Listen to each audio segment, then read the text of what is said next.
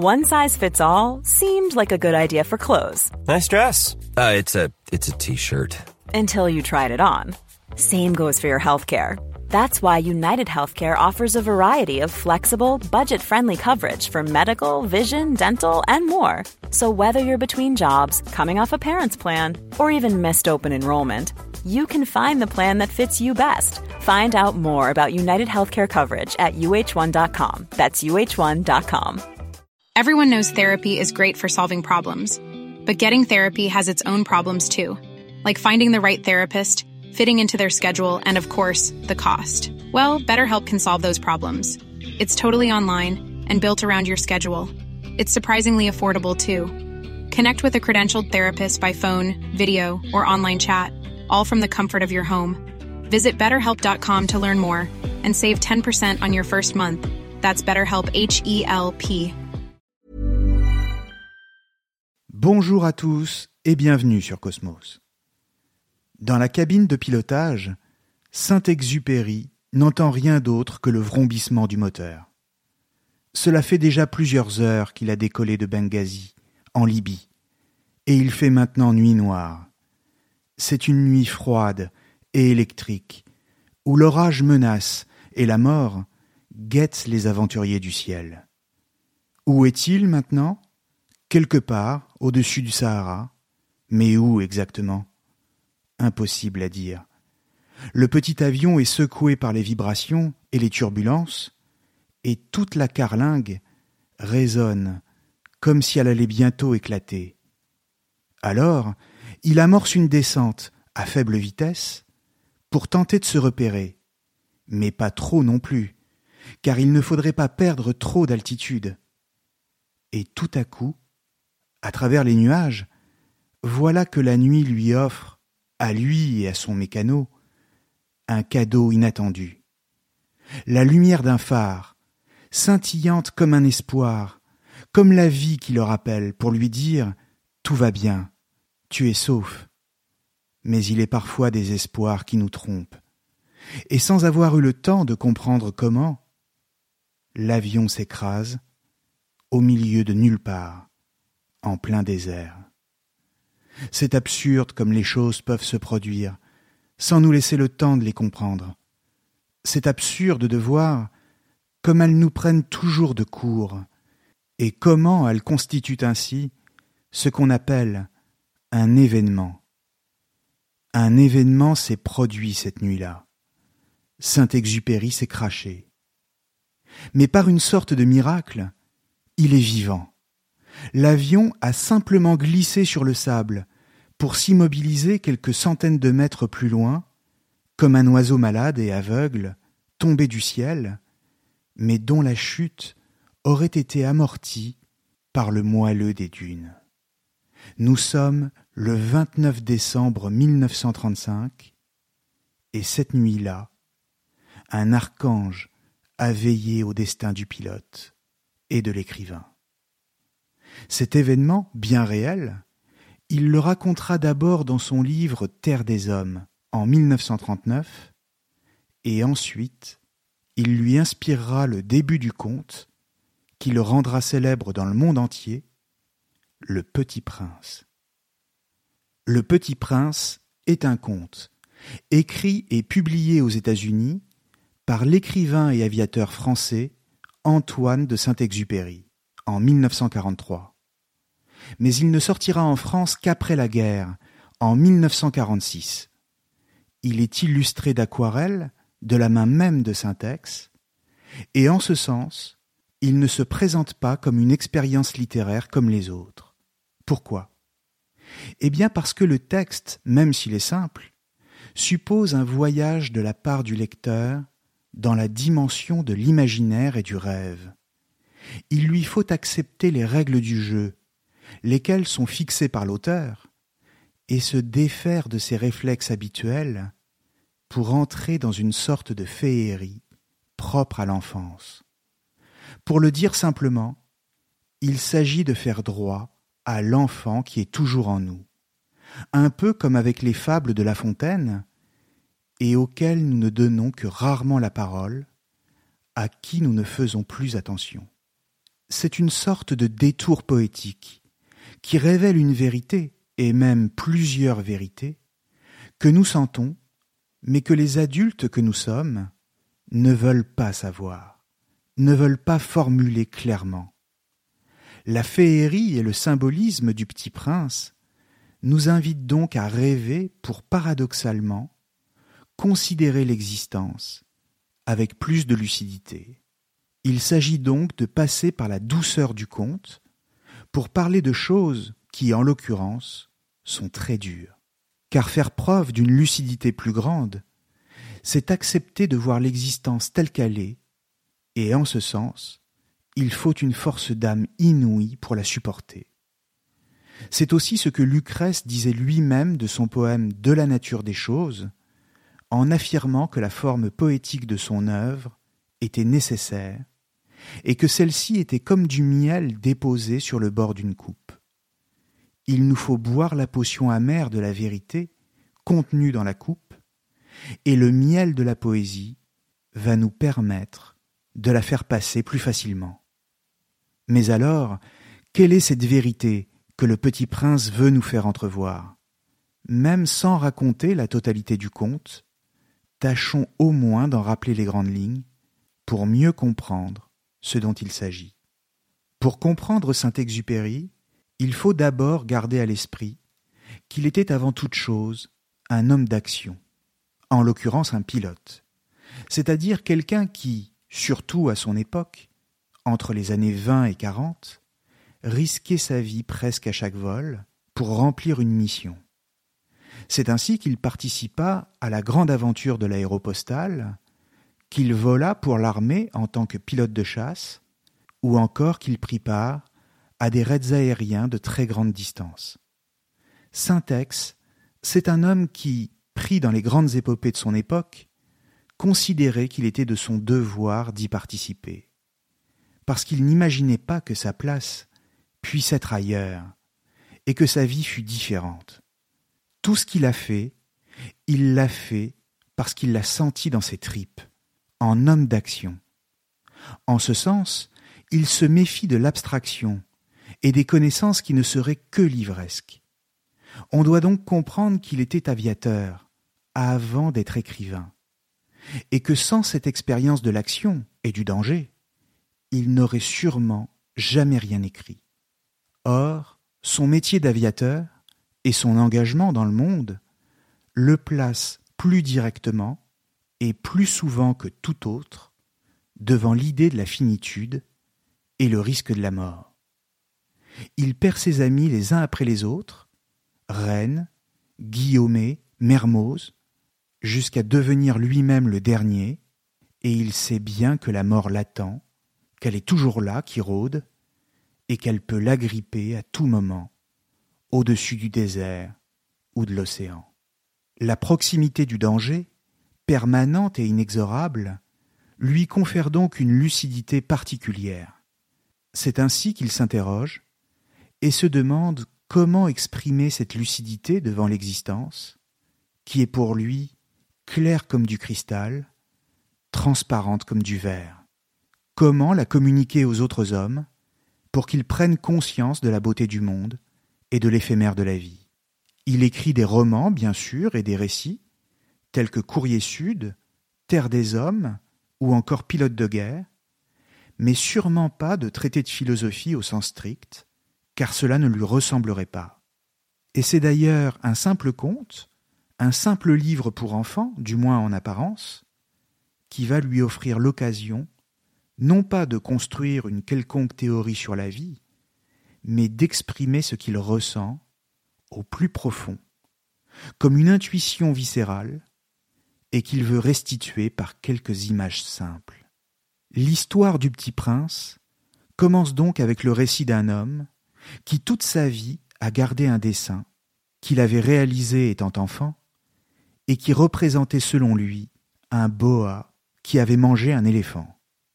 Simplement, quand il présentait le dessin aux grandes personnes et qu'il leur demandait ce qu'ils en pensaient, il était toujours déçu, voire vexé, de les entendre dire qu'il s'agissait d'un chapeau. Mais non, c'est un boa qui a mangé un éléphant, enfin, c'est pourtant clair, non? leur répondait-il. Et il était surpris de devoir fournir aux grandes personnes, aux adultes, toutes sortes d'explications qui pourtant, à lui, lui paraissaient aller de soi. En clair, le monde est simple quand il est vu par un enfant, car il est enchanté et merveilleux. Tout y est possible et rien n'y est disproportionné. Saint-Exupéry expliquera d'ailleurs que cette histoire du dessin est tout ce qu'il y a de plus authentique, et qu'il n'hésitait pas à le montrer à quiconque faisait sa connaissance, comme pour tester la personne, pour voir sa réaction. Il s'agissait pour lui de savoir à qui il avait affaire, une grande personne, sérieuse et terre à terre, ou un adulte qui aurait gardé son âme d'enfant. Parce qu'au fond, selon lui, c'est ce que nous sommes tous, des enfants pris dans des corps d'adultes. Simplement, nous l'oublions pour jouer le jeu du monde, lequel nous impose ses codes et ses conventions. En clair, nous désenchantons le monde en grandissant, pour ne plus le voir que sous l'angle de nos intérêts, de la routine et donc de l'ennuyeux. Et d'une certaine manière, c'est à ce niveau de compréhension que nous nous arrêtons souvent s'agissant du petit prince. Or, dans le texte, le narrateur, devenu pilote, s'écrase en plein désert, et perdu au milieu de l'immensité, fait la rencontre d'un petit garçon, le petit prince. L'auteur lui-même est présent dans le personnage du pilote, bien sûr, pour lequel il s'inspire de sa propre histoire, mais aussi dans le personnage de l'enfant. Saint-Exupéry est à la fois l'aviateur et l'enfant, à deux âges différents. Et ainsi, le dialogue entre les deux personnages lui donne l'occasion de faire se confronter deux manières de voir le monde, à deux âges de la vie. D'emblée, l'enfant qui ne semble pas du tout étonné de sa présence ici, en ce lieu, lui demande de lui dessiner un mouton, mais évidemment, aucune des tentatives de l'aviateur ne semble satisfaire le petit prince. Aucun mouton dessiné ne correspond au mouton idéal qu'il imagine. Finalement exaspéré et désireux de réparer son moteur, il dessine une caisse et lui dit que le mouton est à l'intérieur. Et là, étrangement, l'enfant trouve enfin le dessin parfait. C'est exactement comme ça qu'il le voyait le pilote comprend bien vite que le petit vient d'une autre planète, un astéroïde qu'il pense être l'astéroïde B612, même si sa véritable origine lui échappe. Mais en réalité, c'est d'une toute autre planète que vient le petit prince, puisque c'est celle de l'enfance et du merveilleux. L'adulte qu'il est devenu a donc bien du mal à comprendre l'enfant qu'il n'est plus et il s'agace parfois devant les questions du petit prince, alors que lui doit réparer son avion pour repartir. Il est occupé à des choses sérieuses, dit-il. Écoutons ce dialogue ici, car il en vaut la peine, quand le petit demande au pilote à quoi servent les épines sur les fleurs, ce qu'il ignore bien sûr, et ce qui n'est d'ailleurs pas vraiment son intérêt du moment. Je cite Les épines, à quoi servent-elles?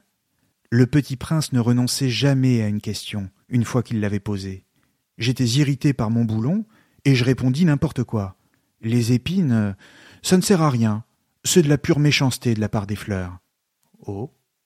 Mais après un silence, il me lança avec une sorte de rancune. Je ne le crois pas.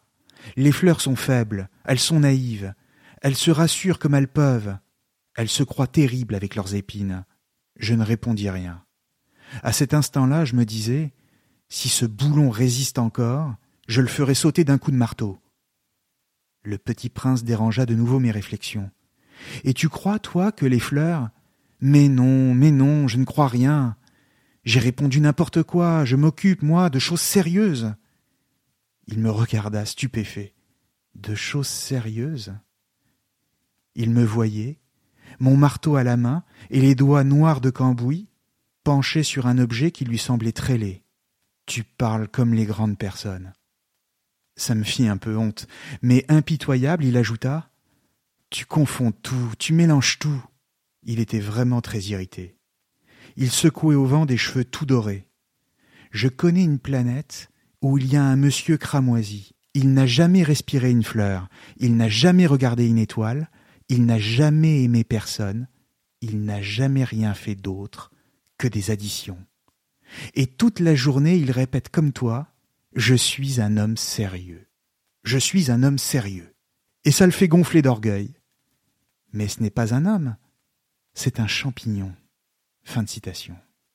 On voit que le texte est une attaque contre une certaine attitude utilitaire et aussi un certain type de rapport au monde, celui des grandes personnes, c'est-à-dire celui de la raison instrumentale, où les choses ne sont que des outils et ne présentent aucune poésie particulière, aucune forme de beauté.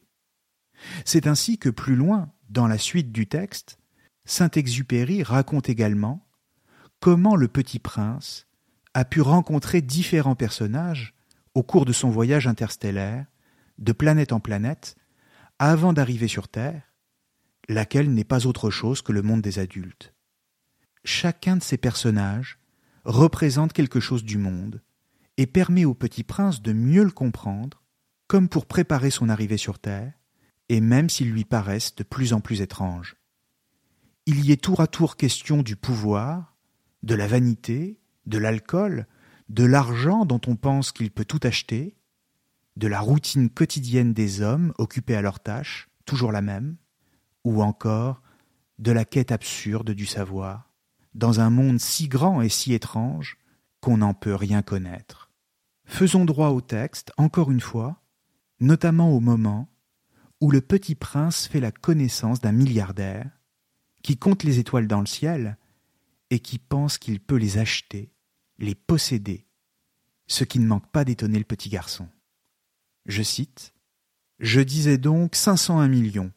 Millions de quoi? Le businessman comprit qu'il n'était point d'espoir de paix. Millions de ces petites choses que l'on voit quelquefois dans le ciel. Des mouches?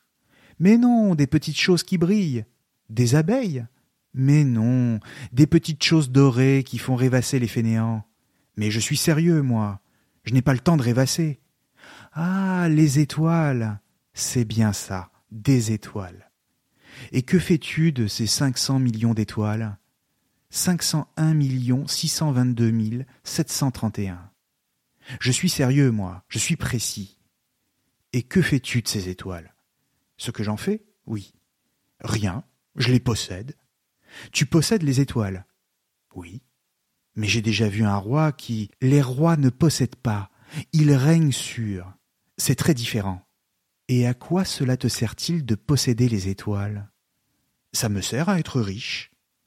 Et à quoi cela te sert-il d'être riche? À acheter d'autres étoiles si quelqu'un en trouve.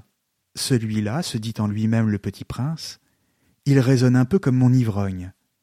Cependant, il posa encore des questions. Comment peut-on posséder les étoiles? À qui sont-elles? riposta grincheux le businessman. Je ne sais pas, à personne. Alors elles sont à moi, car j'y ai pensé le premier. Ça suffit? Bien sûr.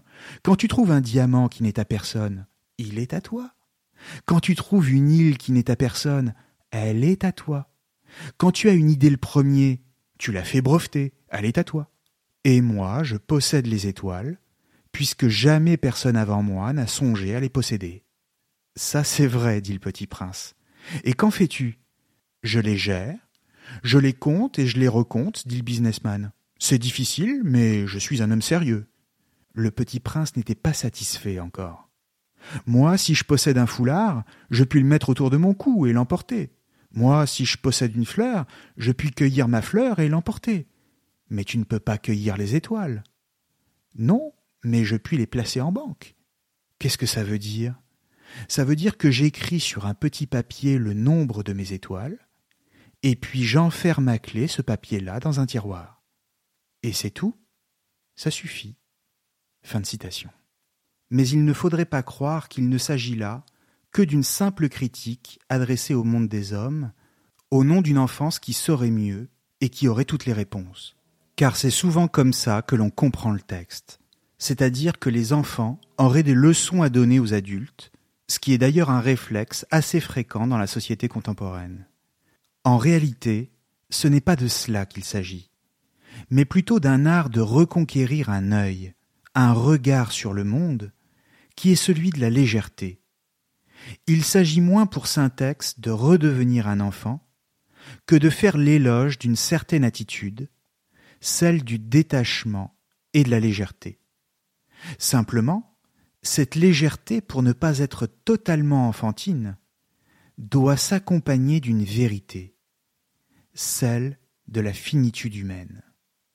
Ou si vous préférez, derrière l'aspect du simple conte pour enfants, se dessine une vérité plus sombre, et qui est celle de la mort.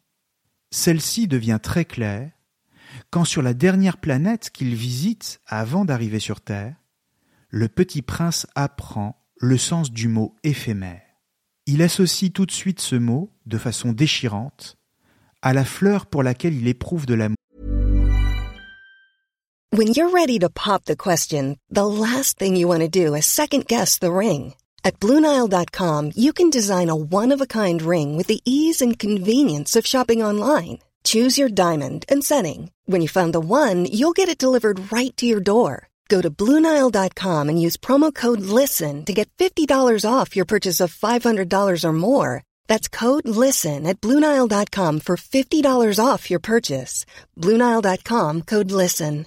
Cool fact a crocodile can't stick out its tongue. Also, you can get health insurance for a month or just under a year in some states. United Healthcare short term insurance plans, underwritten by Golden Rule Insurance Company, offer flexible, budget friendly coverage for you. Learn more at uh1.com.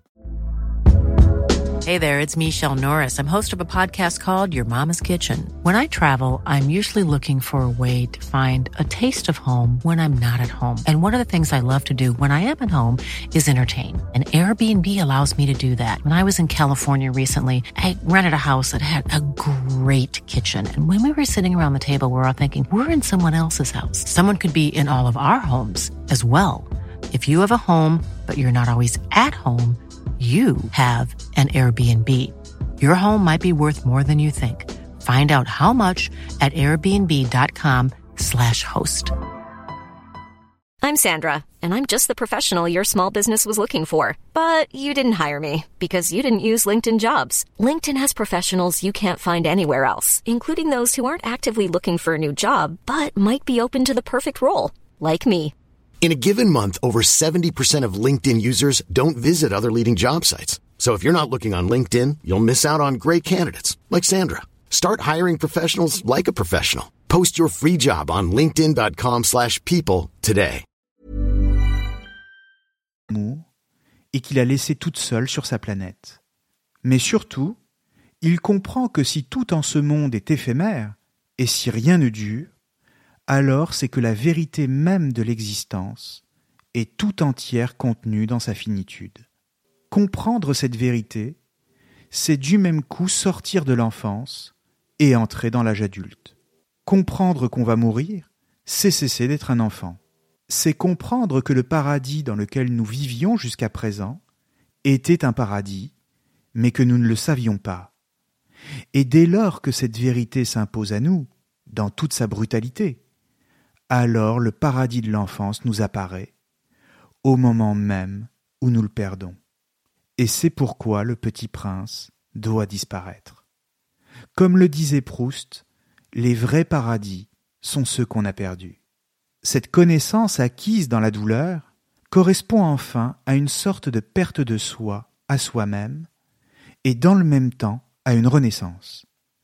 C'est en ce sens que les alchimistes comprenaient ce passage d'un stade de l'existence à un autre, et que la transformation du plomb en or prenait chez eux une dimension métaphorique qu'ils appelaient l'œuvre au noir. Et en effet, la perte de l'enfance est une petite mort qui nous fait renaître différents et qui rend tout retour en arrière impossible. Ce qui meurt avec l'enfance, c'est donc la légèreté et la distance permises par l'insouciance et aussi le désir de voir le monde autrement que comme un objet. Désormais, le souci devient l'essentiel de la vie de l'adulte. Mais dans le même temps, ce souci permanent de l'âge adulte, pour soi et pour les autres, pour ses propres enfants notamment, s'accompagne d'une lucidité dont l'enfant lui-même n'était pas capable. Or, dans le texte, c'est bien de cela qu'il s'agit. La mort de l'enfance, telle que décrite par la disparition du petit prince, laisse la possibilité à l'adulte de regarder la vérité de l'existence avec lucidité, c'est-à-dire dans toute sa cruauté. Simplement, il lui reste à réapprendre la distance pour ne pas en souffrir, et même pour ne pas sombrer dans le désespoir et la folie. Il lui reste à trouver la bonne distance par rapport à la vérité de l'existence pour tout simplement pouvoir la vivre, et sans avoir peur qu'elle se termine un jour. Il s'agit de vivre dans l'acceptation du réel. Telle est la tâche de l'adulte qui doit reconquérir les qualités de l'enfance qu'il a perdues et qu'il doit réapprendre. Il ne s'agit donc pas de souhaiter simplement redevenir un enfant, car qui le souhaiterait vraiment, mais plutôt de redécouvrir le plaisir infini de la légèreté tout en étant adulte, de ressentir à nouveau la joie immense et spontanée face à la vie, tout en sachant de quoi elle est faite. Ou si vous préférez, il s'agit d'être et de savoir en même temps. Et c'est en cela que réside la difficulté. Comprenons bien que l'enfant est dans l'être, parce qu'il ne se pose pas de questions sur lui-même ou sur sa condition. Il pose des questions sur tout, sauf sur lui-même. Il est, et c'est tout ce qui implique un rapport au monde qui est extrêmement direct, sans détour et sans arrière-pensée. C'est précisément cette fraîcheur qui est délicieuse dans l'enfance, c'est-à-dire celle de la pure joie d'être au monde sans éprouver le besoin de donner un sens à tout. À l'inverse, l'adulte n'est plus dans l'être, mais dans le savoir. Pourquoi? Eh bien, tout simplement parce qu'en grandissant, il a pris conscience de la mort. Il sait maintenant que la vie a une fin.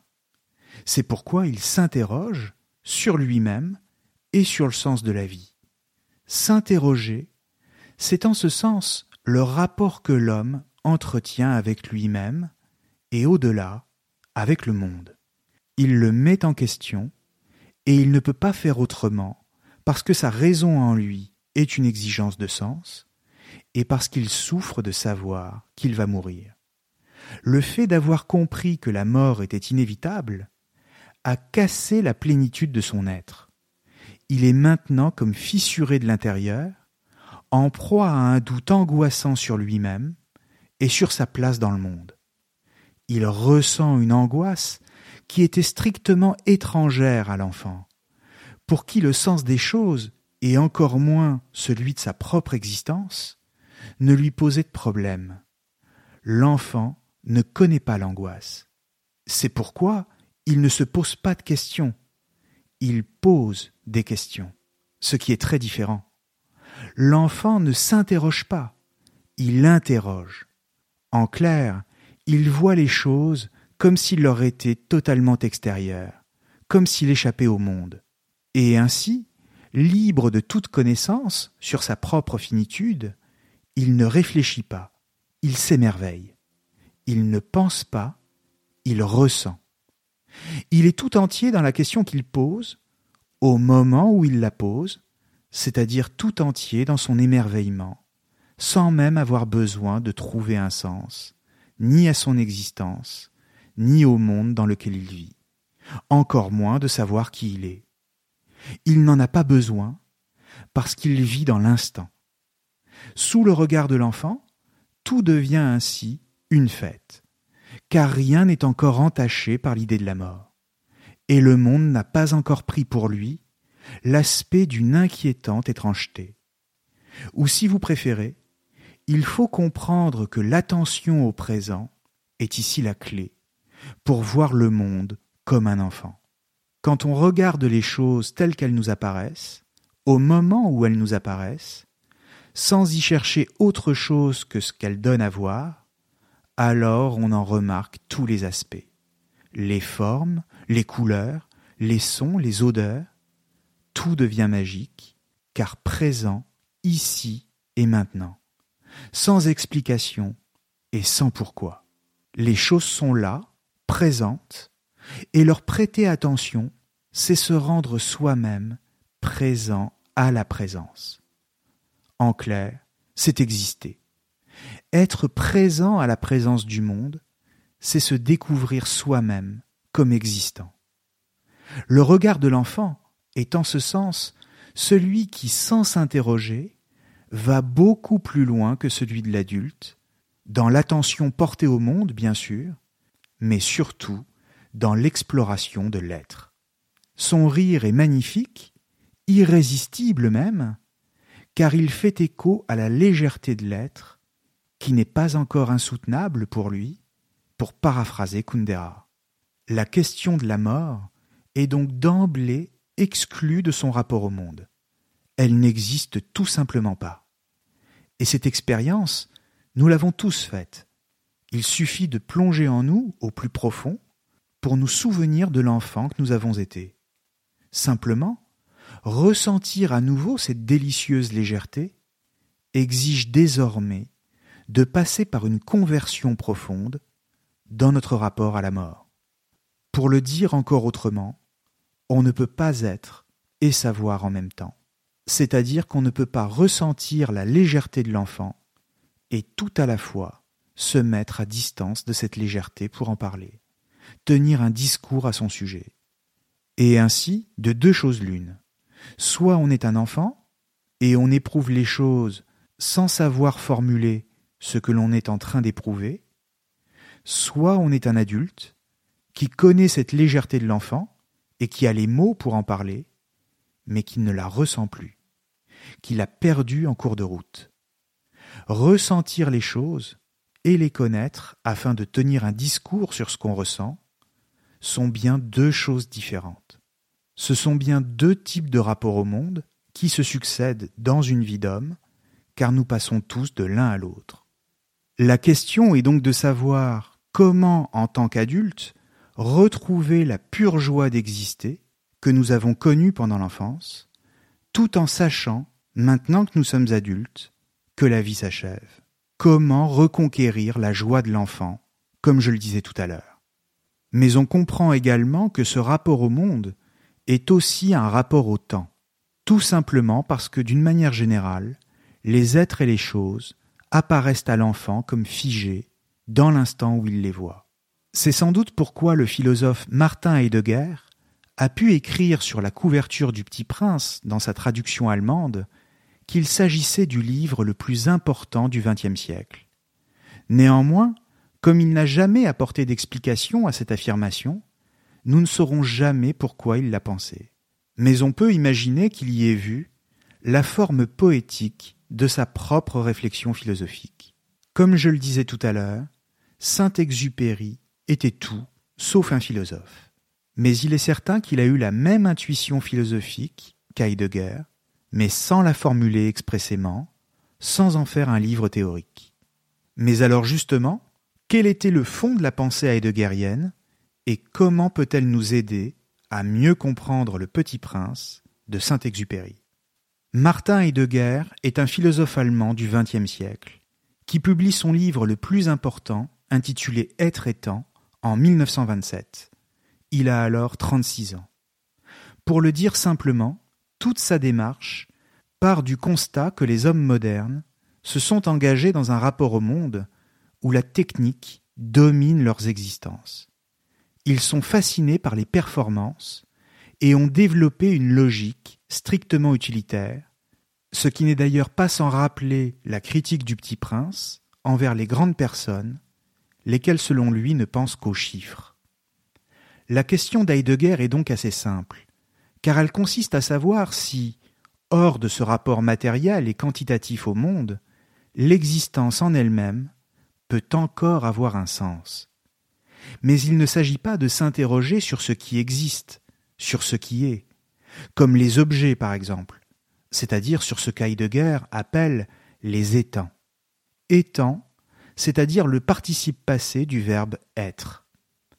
comprenons bien que pour Heidegger, tout objet est un étang, c'est-à-dire très simplement une modalité de l'être, une forme que l'être peut prendre. Un arbre, une rivière, une maison, ou le monde lui-même sont des étangs, en ce sens qu'ils sont présents et qu'ils font partie de notre quotidien. Les étangs sont donc ce qui intéresse directement la science, laquelle cherche à les étudier, voire à les utiliser. Or, c'est notre rapport utilitaire au monde qui nous invite à nous interroger sur la présence des étangs, c'est-à-dire des objets, encore une fois. Mais ce n'est pas ce que fait Heidegger. Sa démarche à lui consiste plutôt à dissocier l'étang de l'être lui-même, et donc à s'interroger sur l'être de l'étang, ou si vous préférez, à s'étonner des choses, non pas que les choses soient présentes de manière déterminée, mais plutôt que les choses sont, ce qui est très différent. Pourquoi? Eh bien parce qu'il y a une différence entre la présence d'une chose en tant que chose et le fait qu'elle soit. Ou si vous préférez, ce qui est étonnant, en effet, ce n'est pas qu'une chose soit ce qu'elle est, mais c'est son être lui-même. Poser la question de l'être, c'est ce qu'on appelle la métaphysique, avec laquelle Heidegger cherche à renouer. Or, les hommes, estime Heidegger, ont cessé de s'étonner devant l'être du monde. Ils ne s'interrogent plus sur l'être, mais simplement sur les étangs et donc il ne pense plus.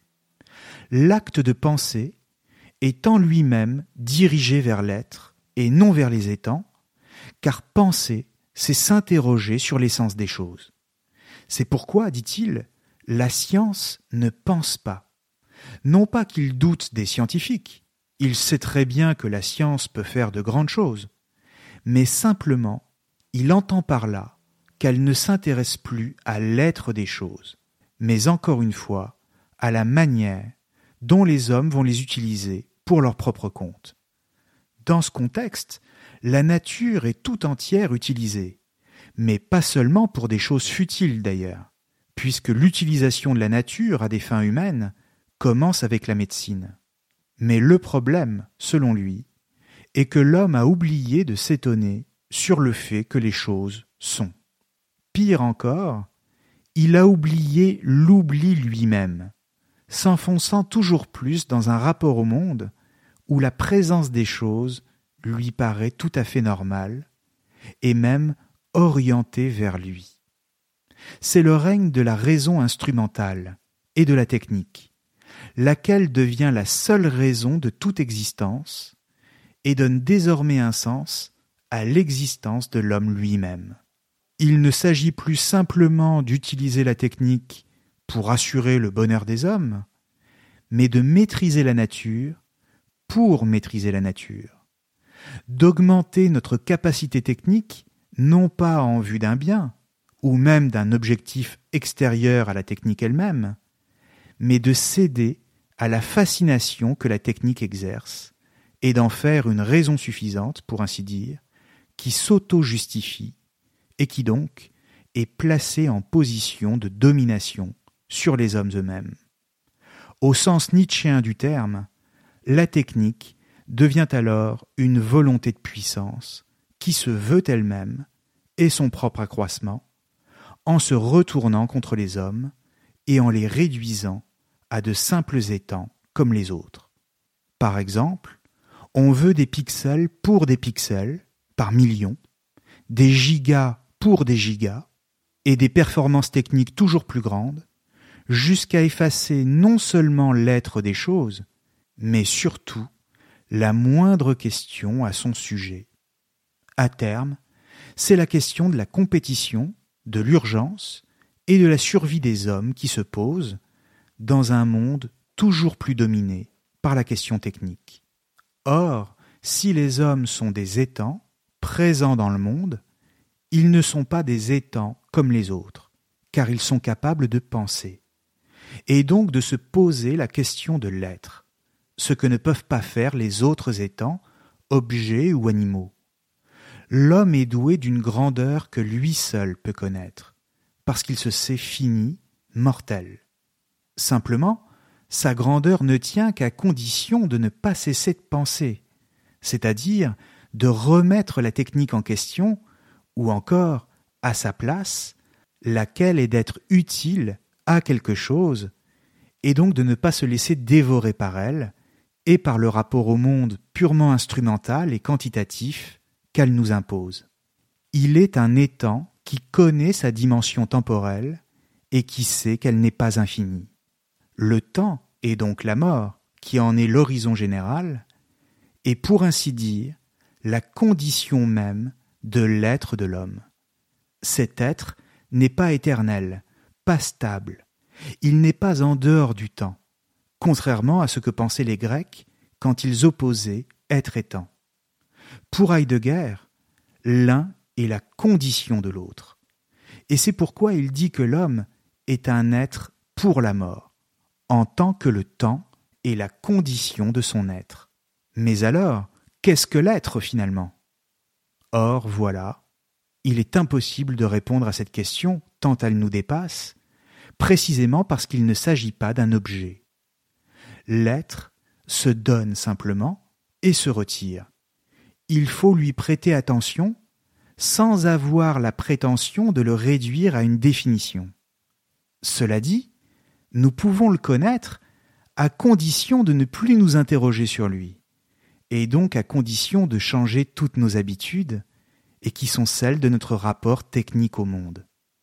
Ou si vous préférez, il ne faut pas chercher à le considérer de la même manière que nous considérons tout le reste.